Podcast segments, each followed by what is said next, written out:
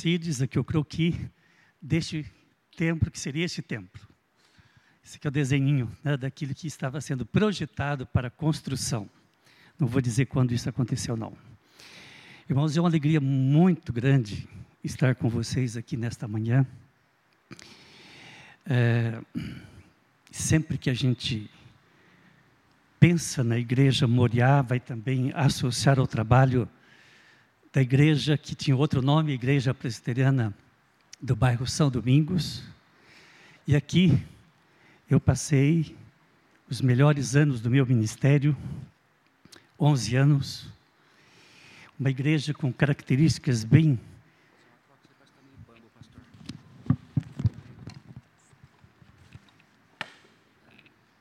Um pouquinho mais alto.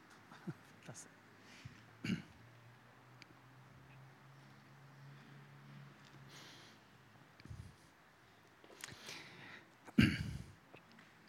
Aqui eu passei os melhores anos do meu ministério. Na viagem, eu estava pensando que aos 30 anos de idade eu era pastor aqui desta igreja. E eu me lembro que, morando ali no Jardim Guanabara, eu fiz uma oração a Deus. Olha, não é pelo fato de estar em Americana, mas é pelo fato de servir a Deus. Jesus começou o ministério com 30 anos, e eu gostaria de fazer o melhor no meu ministério para ser muito semelhante àquilo que Jesus fez. Então, como o ministério de Jesus foi curto, o ministério de 3 anos apenas, eu queria dedicar tudo que eu tinha, tudo que eu podia para a expansão do reino aqui nesta cidade. A ideia era ficar pouco tempo. Na verdade, talvez os irmãos não saibam, não, mas quando eu estava no presbitério Vale do Ivaí, eu recebi um convite para vir para esta região. Eu recebi o convite para vir para Pirassununga. E eu aceitei aquele desafio, era uma igreja nova, eu queria experimentar alguma coisa nova. Mas, quando eu chego aqui em Campinas, o reverendo Carlos Aranha disse: olha, o presbitério mudou a direção. Você não vai para Pirassununga, você vai para Americana. E naquela hora eu senti um friozinho assim na barriga, né? Eu não conheço quase nada a respeito dessa igreja. Eu sou novo do ministério. E eu tomei posse aqui numa terça-feira, numa reunião de oração, liderada pelas crianças. Lembro que quem dirigiu foi a Newtiani Zanini, né? Então, para dizer, ela era bem novinha, né? Mas aquilo que era para ser uma coisa rápida, acabou se prolongando. Porque eu entendi, de fato, que a Americana não foi um projeto meu, mas foi um projeto de Deus. Isso eu guardo com muito carinho. E eu lembro muito desta igreja. Tinha 30 anos, né, quando estava aqui, agora eu já tenho mais de 70. O presbitério está encaminhando a minha jubilação. Mas agora, pastor jubilado só pode continuar se uma igreja fazer o convite. E a igreja de Leme ainda resolveu me convidar para mais 2 anos. Então, é provável que eu fique mais 2 anos ainda no pastorado. Estou lá há 30 anos em Leme, que também não foi um projeto meu, tenho certeza, nunca passou pela minha cabeça ser pastor lá, né? Mas entendendo que foi um direcionamento do Senhor. Aqui em Americana nasceram meus 2 filhos, os 2 filhos mais novos, o Esdras, conhecido por Deda, e o Timóteo, né? Aquela era pequena quando ela veio aqui para a Americana. Uma igreja que me trouxe muita alegria. Eu estou fazendo algumas anotações. É provável que saia um livrinho e tenha um espaço grande para a Igreja Moriá. Quando sair, eu comunico aí os irmãos. O convite que me foi feito foi para falar sobre amando a Deus. E eu tinha dito para o Biro o seguinte: eu estava em Sorocaba, preparei lá o estudo lá em Sorocaba. Quando eu voltei para Leme ontem, eu esqueci lá. Você agora tem que rever aquilo que a gente tinha pensado em falar, né? Mas eu tenho certeza que não foi por acaso, Deus tem também o seu propósito. O texto que eu gostaria de usar para a nossa meditação é um texto muito conhecido, mas é o grande mandamento que se encontra lá em Mateus 22, do versículo 34 ao versículo 40.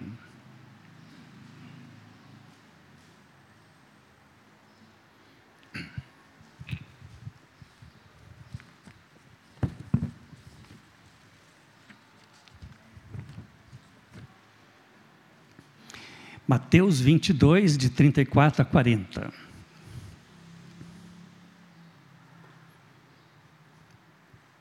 Entretanto, os fariseus, sabendo que ele fizera calar os saduceus, reuniram-se em conselho. E um deles, intérprete da lei, experimentando, lhe perguntou: Mestre, qual é o grande mandamento na lei? Respondeu-lhe Jesus: Amarás o Senhor teu Deus de todo o teu coração, de toda a tua alma e de todo o teu entendimento. Este é o grande e primeiro mandamento. O segundo, semelhante a este, é: amarás o teu próximo como a ti mesmo. Desses dois mandamentos dependem toda a lei e os profetas. Amém. Diz que uma característica do idoso é viver do passado. Então, tem muitas histórias para serem contadas. E a tendência da gente é olhar muito mesmo aquilo que já aconteceu, não é? Lógico, a nossa vida também está cheia de lembranças. Quando eu fui entrando aqui na cidade, muita coisa me veio à minha mente. Coisas relacionadas a cidade de Americana, a igreja aqui de Moriá.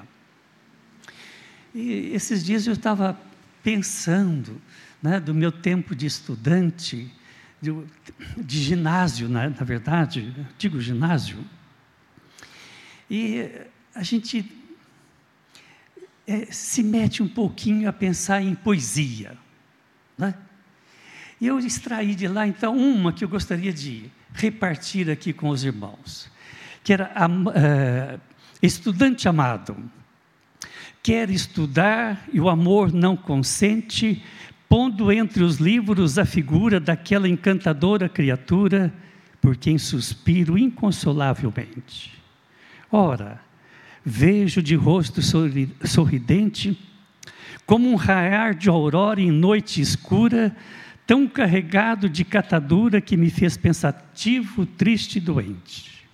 Mas é mistério que estude, o tempo voa, fim de ano, exames, bomba, expectativa, tudo isto em meus ouvidos entoa.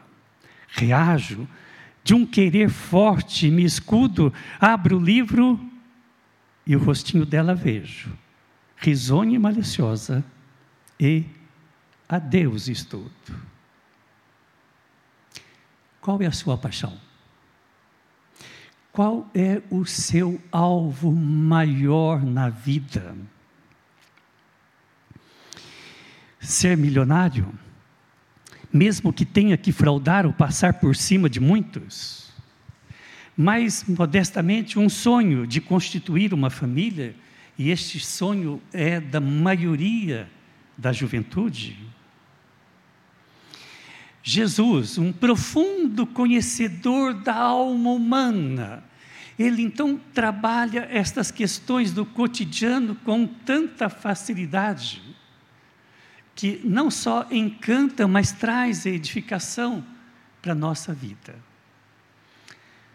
Aquilo que acontecia lá não é diferente daquilo que acontece nos dias de hoje.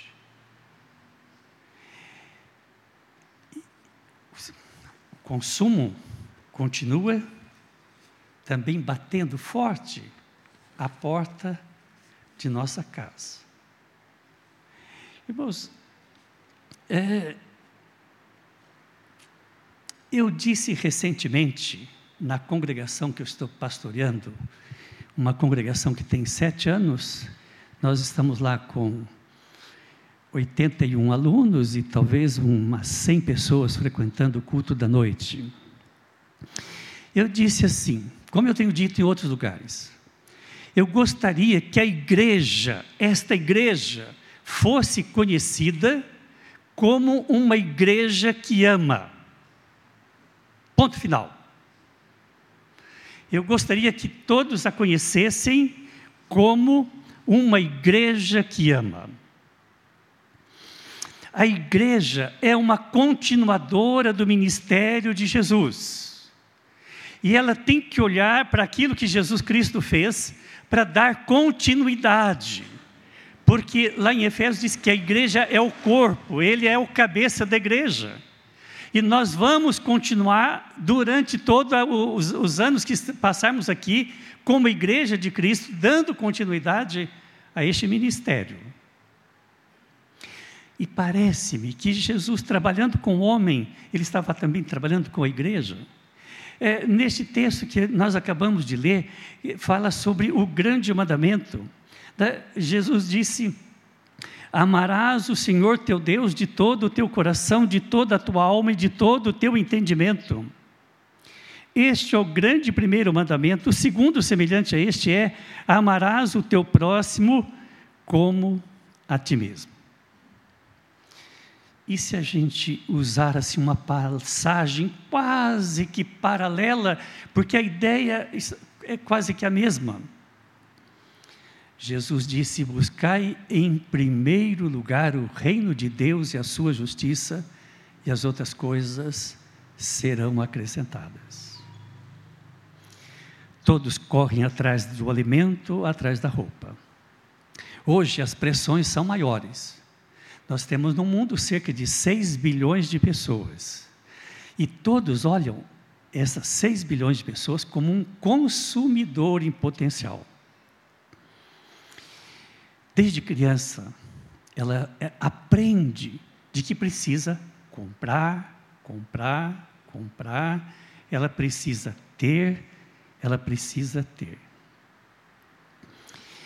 E as pessoas lutam, analisam como faz para você ganhar mais dinheiro, e vão então fazendo pesquisas, direcionando os negócios para que esta venda seja a maior possível.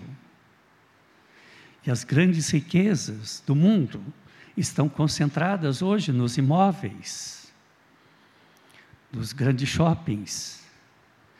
E tudo procura nos atrair. Quem vai a um shopping fica encantado com aquelas vitrines e sempre acha que precisa comprar alguma coisa. Nós corremos atrás do lazer, queremos praias lindas nas férias, nós queremos Beto Carreiro, Hopi Hari, fechou agora, né? Mas estas diversões são coisas que nos atraem, que chamam muito a nossa atenção. E Jesus, sendo profundo conhecedor, ele disse que essa direção não é a melhor. A direção seria: buscai em primeiro lugar o reino de Deus e a sua justiça, e todas as outras coisas serão acrescentadas. E Jesus disse: o ímpio, o pagão, o descrente é que corre atrás de todas estas coisas. Isto nos assusta. Porque parece que eu estou agindo, então, como um descrente. Porque parece que eu estou sendo levado por esta onda. Eu também quero consumir, e eu tenho deixado de buscar o reino de Deus, de fato, em primeiro lugar. Duas observações iniciais.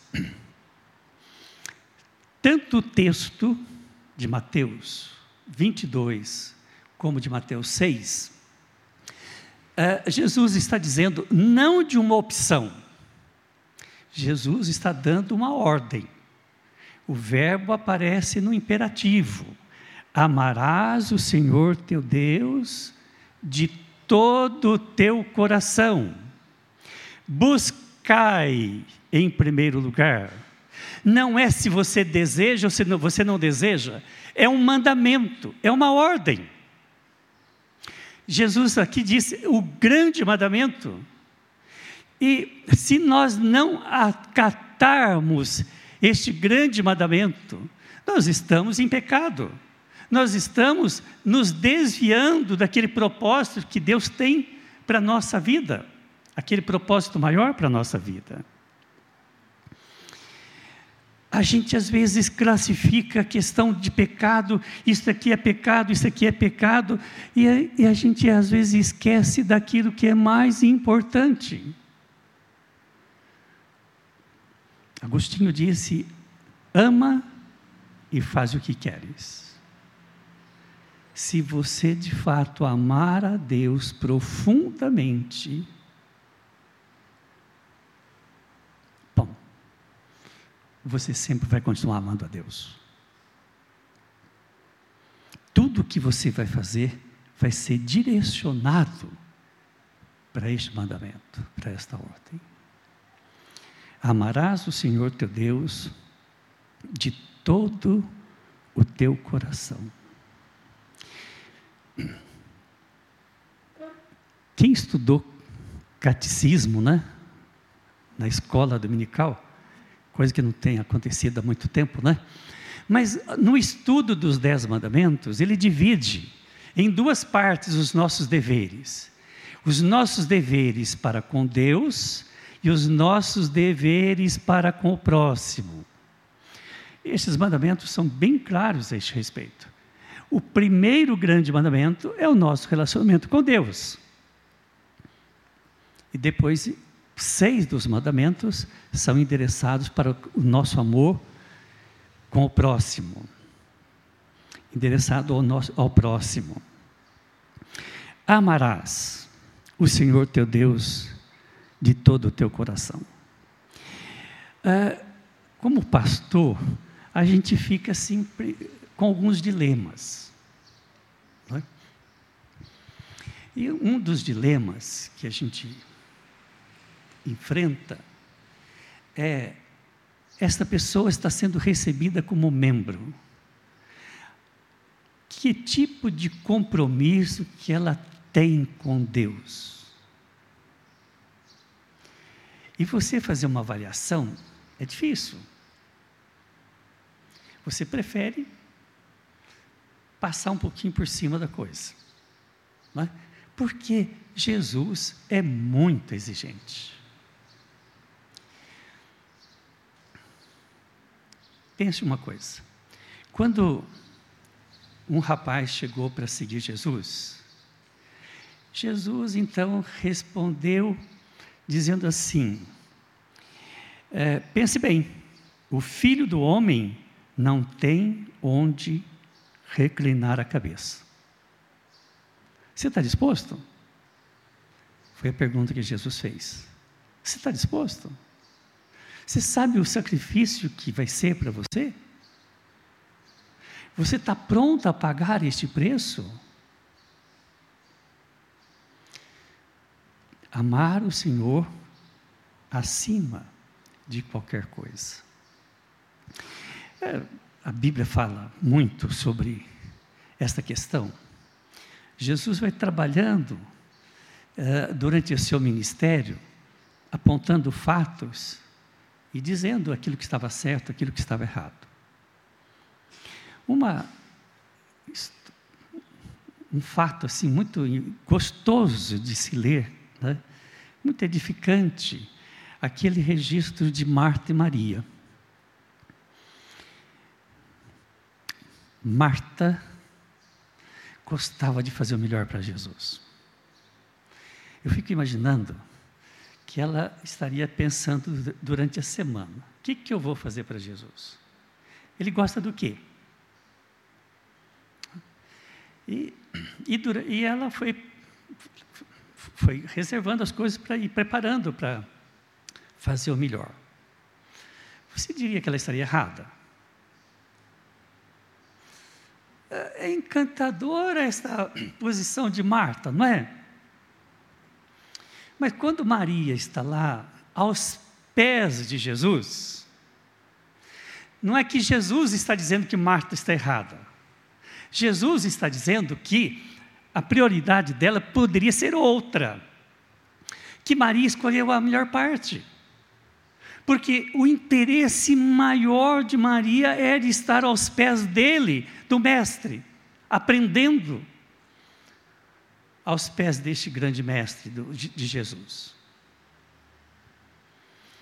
Ele tem uma exigência, no meu entender, absoluta com respeito a esta questão do amor.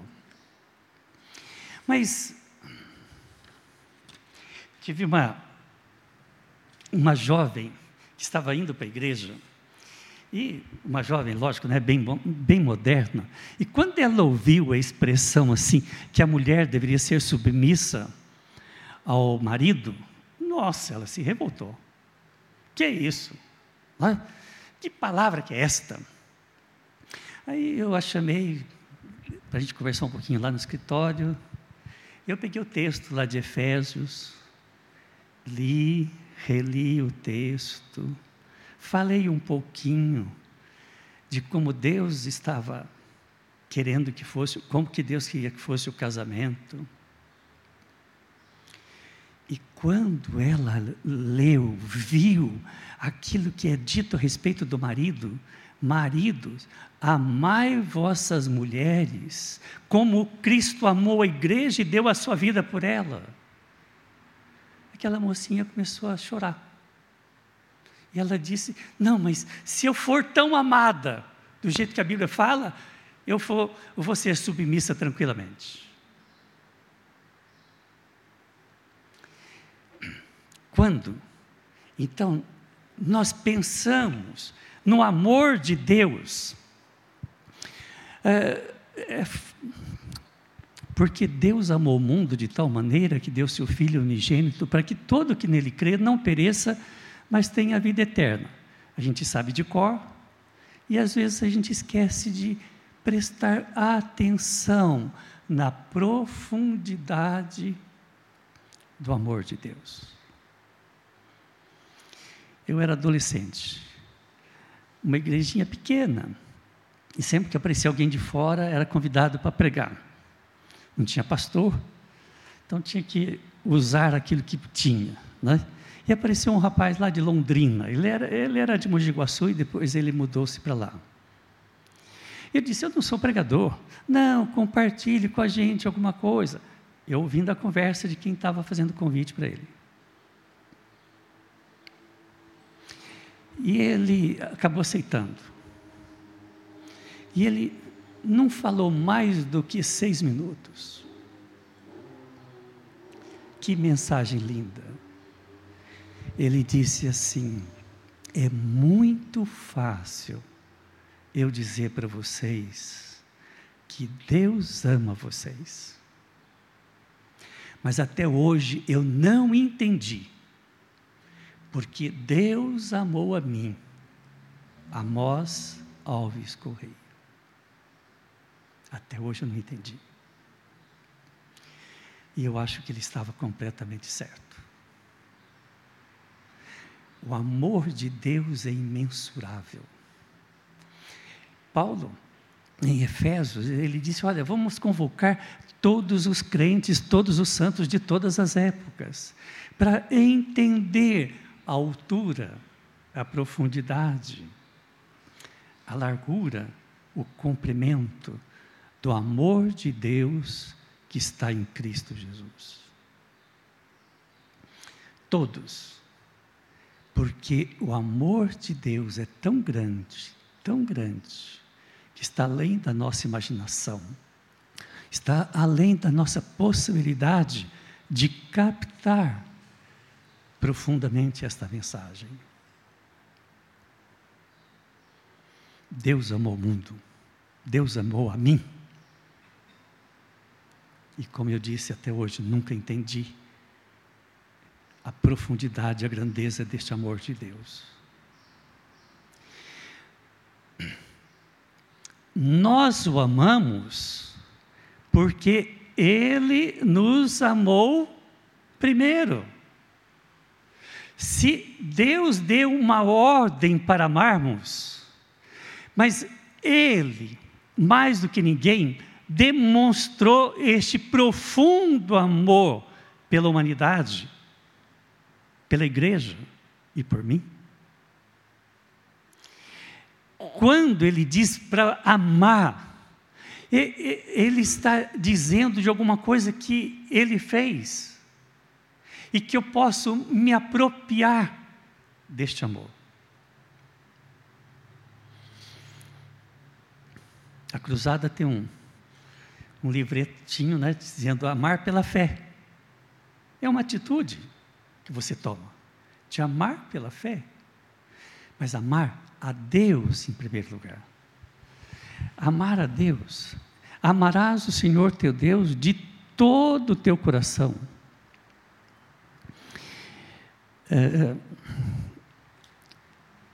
Eu participei de um congresso há muito tempo.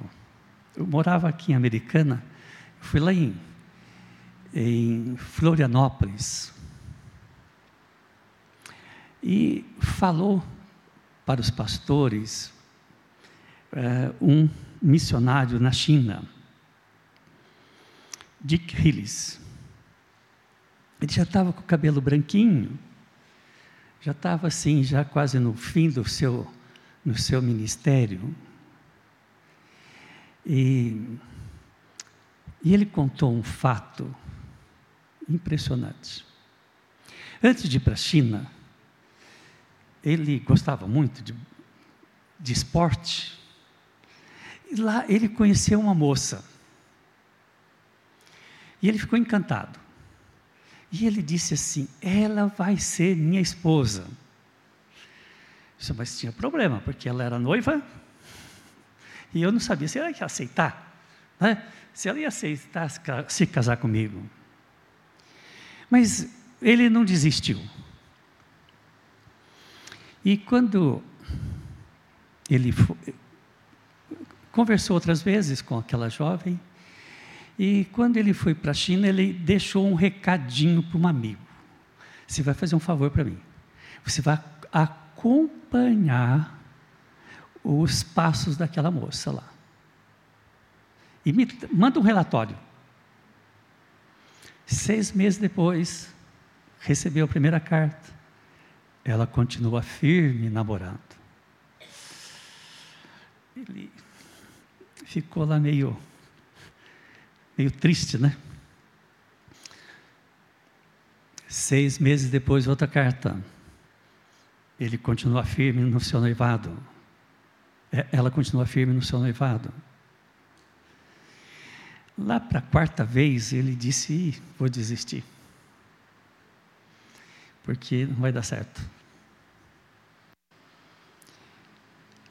A 5ª vez, ele recebe uma carta dizendo assim, ela terminou o noivado. Ai, então eu tenho uma chance. E ele escreve para ela, falando que ele é missionário na China, e sabia que ela também queria ser missionária, tal.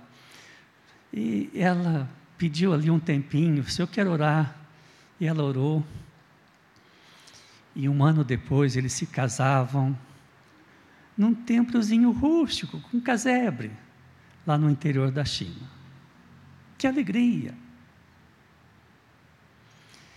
1 ano depois, aquela mulher fica doente, uma febre, parece que incurável, não abaixava de jeito nenhum, não tinha medicação, não tinha médico naquela parte ali da China.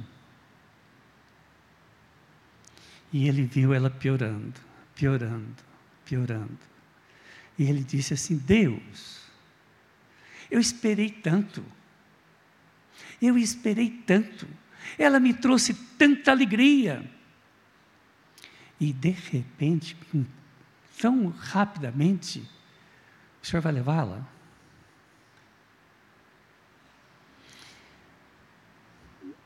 O médico mais próximo tinha 160 quilômetros, ela estava lá ardendo de febre na cama. Foi, tem ali um farmacêutico antigo, e aquele farmacêutico, não, eu não tenho medicação para isso. Parou um pouquinho, parece que eu recebi alguma coisa lá da Alemanha. Foi lá, pegou aquele comprimido, ele levou, deu, 3 horas depois, não tinha nada. Ela estava bem. Mas eu aprendi uma lição, ele disse. A lição que eu tenho que amar mais o doador do que a dádiva. Eu tenho que amar mais a Deus do que qualquer outra coisa. Ela era muito importante para mim, mas Deus teria que ser o mais importante.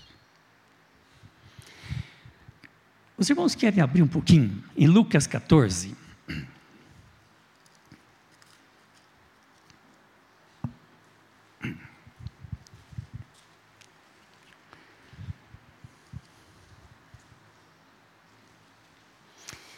O versículo 26. Aqui você podia ler para a gente?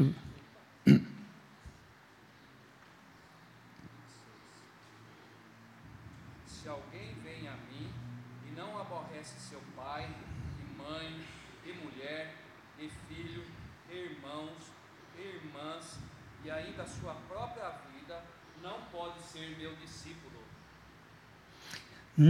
pode ser meu discípulo. Quem não aborrece, ama menos, ou ama mais, né?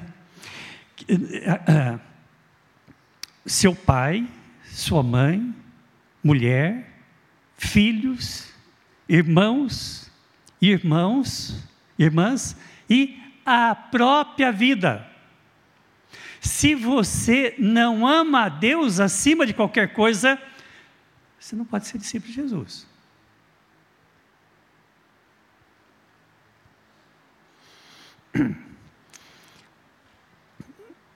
Gilberto Pilquirim, ele trabalhou há muitos anos, não sei se agora, estou um pouco por fora, como que está a situação dele, até se ele faleceu ou não. Ele trabalhou com a UICRIF, uma missão que traduz a Bíblia para várias línguas, né? E ele disse que foi convidado para trabalhar como missionário entre os índios às margens do Rio Purus. Ele tinha 2 filhos pequenos. E quando ele aceitou o convite, muitas pessoas o criticaram, dizendo: mas que irresponsabilidade da sua parte! Você sair daqui e com 2 crianças lá no interior do Amazonas, um lugar onde não tem médico, um lugar onde não tem isso, não tem aquilo. E ele disse: e eu me lembrei daqueles espias que entraram na terra, que foram lá ver a terra prometida. O relatório que aqueles 10 trouxeram foi: nós não podemos, porque os nossos filhos estão em perigo.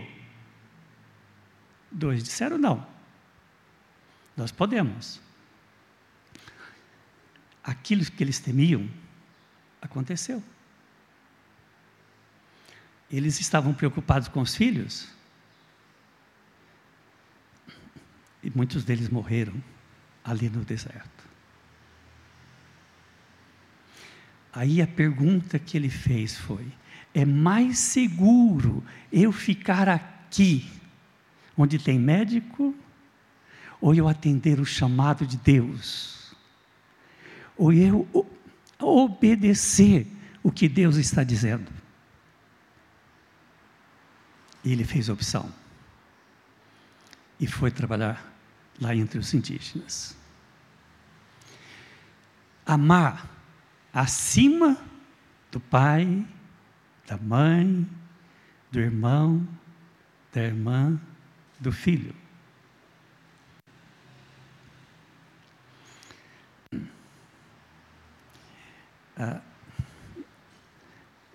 Eu disse há pouco tempo, e a minha filha ficou assim admirada, né? Eu não sabia disso, pai. Qual foi o momento mais difícil para um pai com referência a uma filha? Com filho foi menos, mas com filha. Quando eu estava entrando lá na igreja para entregar para o rapaz com quem ela ia se casar, ai, que dureza! Foi um momento difícil. Como eu tinha que falar no casamento, eu disse então daquele texto, né? Por isso deixa pai e mãe. Mas esse rompimento é dolorido. Contudo, você tem que amar mais a Deus do que ao filho. Passou pela sua cabeça um fato lá do Velho Testamento? Passou pela sua cabeça o caso de Abraão?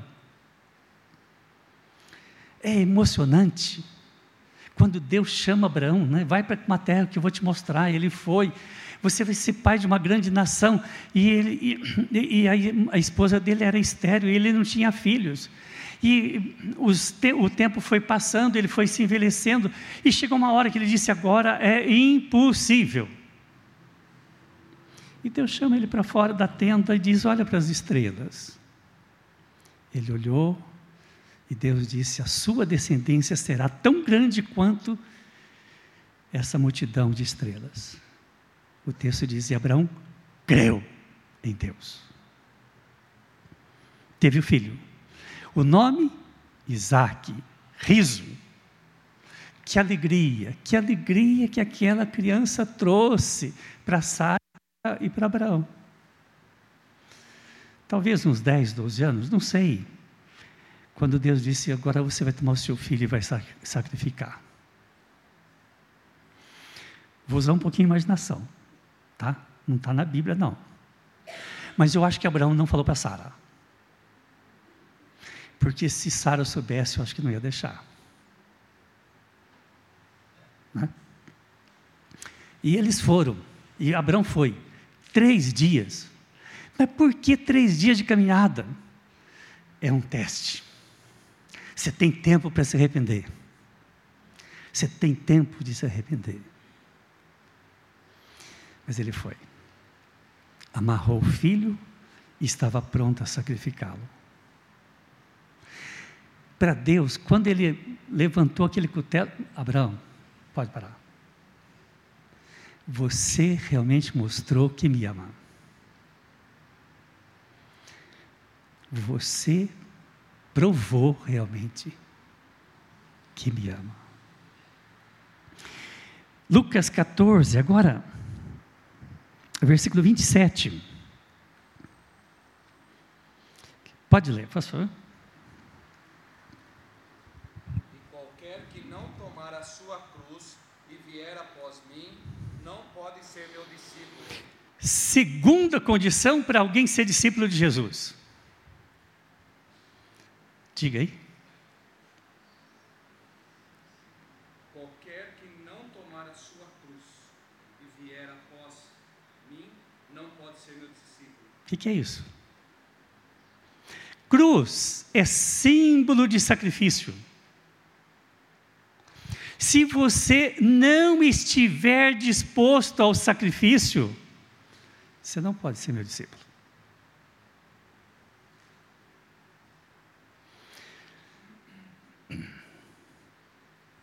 e a terceira, versículo 33. Assim, pois, todo aquele que dentre vós não renuncia a tudo quanto tem, não pode ser meu discípulo. Eu acho que eu não entendi direito.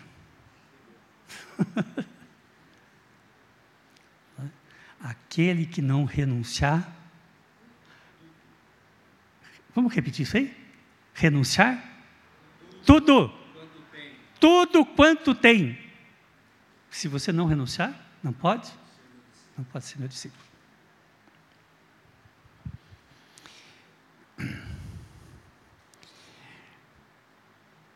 Bom.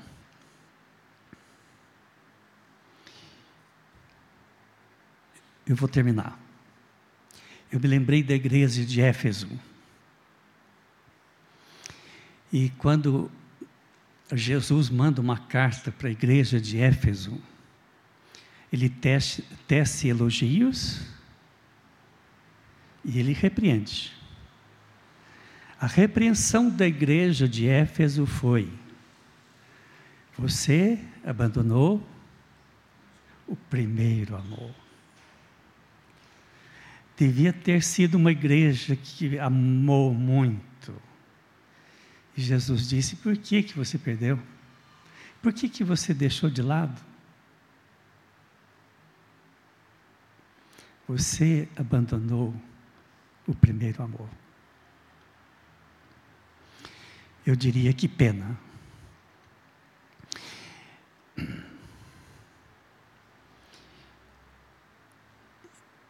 Eu vou aqui mesclar um pouquinho igreja e pessoa.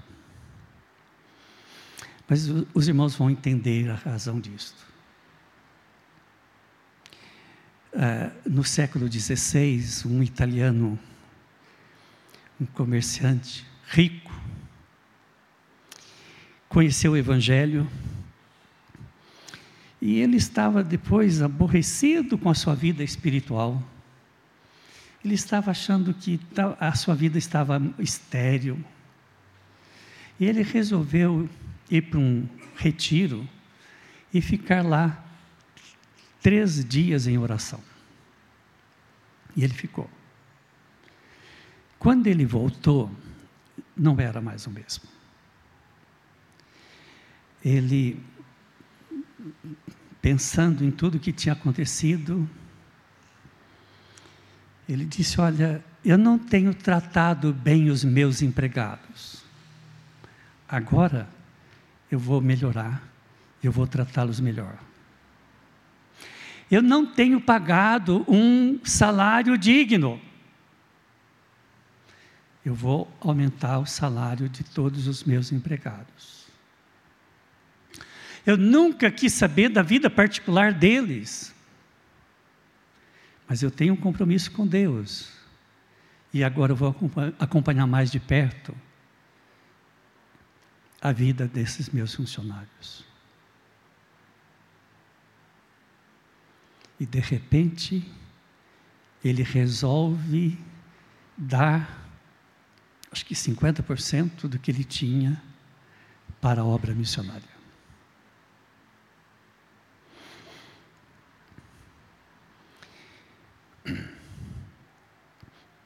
Vamos pensar um pouquinho. Que nota você daria para você? É muito subjetivo isso, né? Muito subjetivo. Mas para uma avaliação assim, mais pessoal, que nota que você daria no que diz respeito à obediência ao grande mandamento? Que nota você daria para você? Não eu dando nota.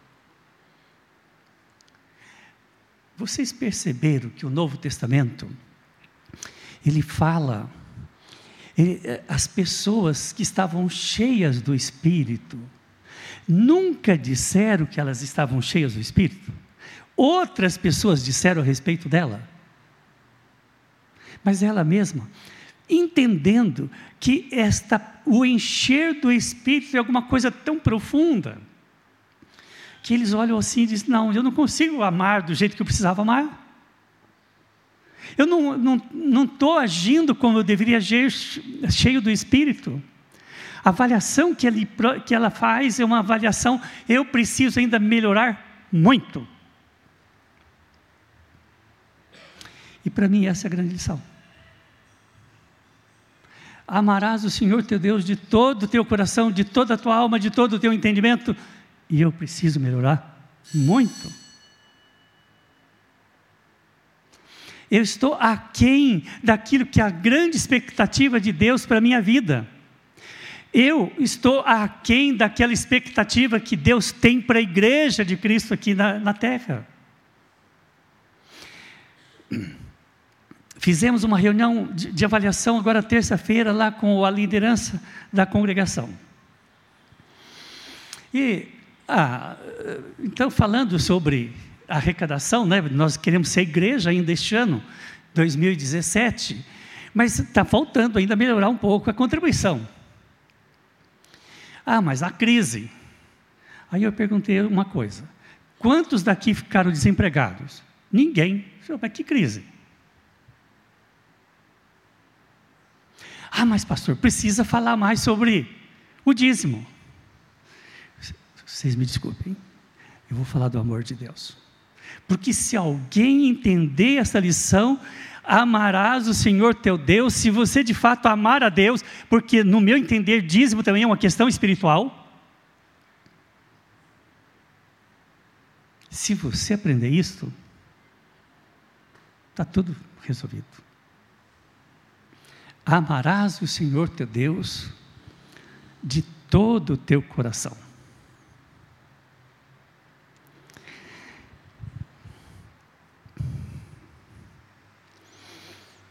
Os tempos mudam, e muda bastante, não é? Alguém chegou e disse: olha, você engordou. Foram 20 quilos, mas eu era muito magrinho, então não estou dentro ali do limite, né? Não está muito fora ainda não, está dentro. Mas o que eu quero dizer, todos nós passamos por mudanças. Algumas a gente não gostaria de passar, mas elas são inevitáveis, né? Quando a gente casa, tem os filhos, eles são pequenos, e você, quando ele crescer, ele cresce, eu vou me aposentar, e agora? Agora eu vou morrer, né? Agora só resta isso. Agora os meus dias estão muito mais curtos do que no passado. Mas nessas mudanças, eu não sei quanto tempo ainda eu vou viver. Não sei. Mas eu fiz um compromisso com Deus. Eu quero te servir até o final. Ainda eu tenho coisa que eu posso fazer. Ainda eu não fiz tudo o que precisava ser feito. Se Ele me está dando vida, porque Ele tem alguma coisa ainda que precisa ser feita.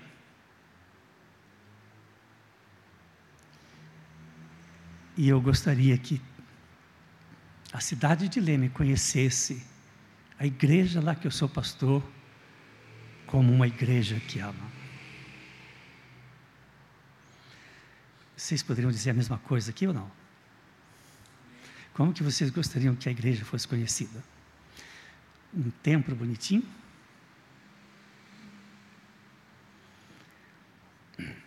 Eu tive parte na construção disso aqui, né? Mas nunca fiquei preocupado que as pessoas conhecessem esta igreja como uma igreja nova e bonita, mas uma igreja conhecida como uma igreja que ama. Ama a Deus. Ama a Deus, e que este amor possa realmente exalar, transpirar, sair fora, e as pessoas perceberem de fato, ali eles se amam, e ali eles amam a Deus. Amém? Amém. Terminou? Tem mais um minutinho? Como? 5 minutos. Alguém quer fazer alguma pergunta? Quer compartilhar alguma coisa?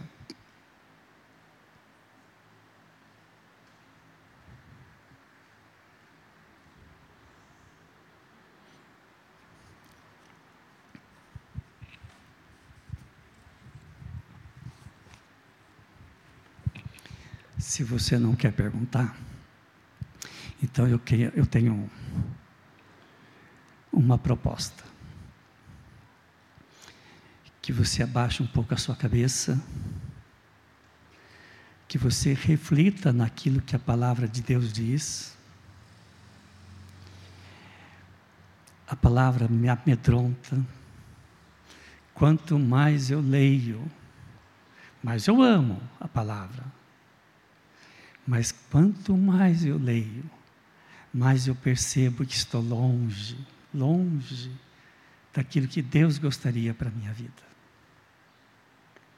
Se perguntar se você ama assim,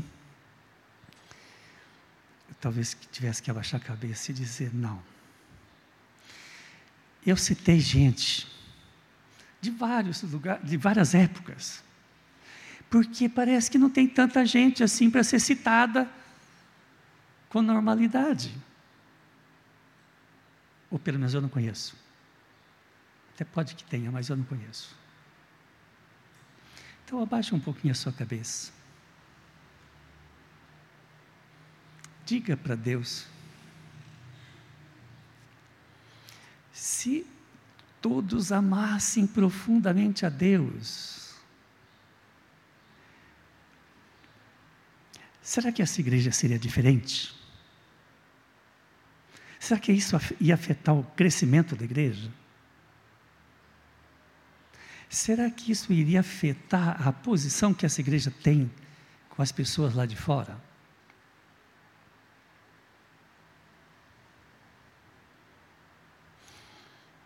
Meu genro disse que um pastor novo lá no Jardim Europa, Igreja Britânia, né? Ele chegou lá e disse, eu vou fazer um teste aqui, né? Foi batendo assim na porta de uma casa, perguntando, olha, eu estou procurando uma igreja,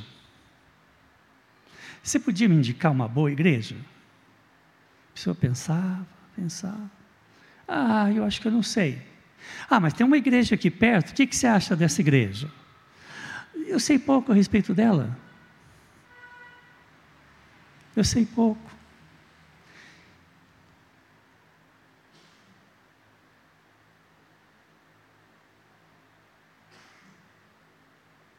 Se a igreja amasse mais, talvez as pessoas conhecessem mais.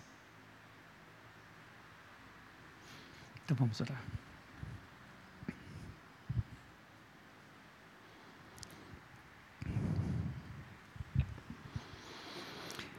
Nosso Deus e nosso bendito Pai, agradecemos-te muito este momento de escola dominical, quando nós estudamos a Tua Palavra, e aqui nós vimos um assunto bem pertinente, bem apropriado. Nós temos deixado de buscá-lo em primeiro lugar. Nós temos deixado de amá-lo acima de qualquer coisa. Nós estamos olhando muito para nós mesmos. Nós estamos olhando muito para aquilo que eu posso fazer para mim. E esquecido daquilo que eu posso fazer em favor do Teu reino. Perdoa-nos, ó Deus. E permite que Teu Espírito esteja trabalhando, esteja agindo de tal forma que o desafio da Tua Palavra seja aceito e a gente possa de fato amá-lo acima de todas as outras coisas. Abençoa, Deus, esta igreja, os projetos que ela tem para a cidade, os projetos que esta igreja tem para a expansão do reino aqui em Americana.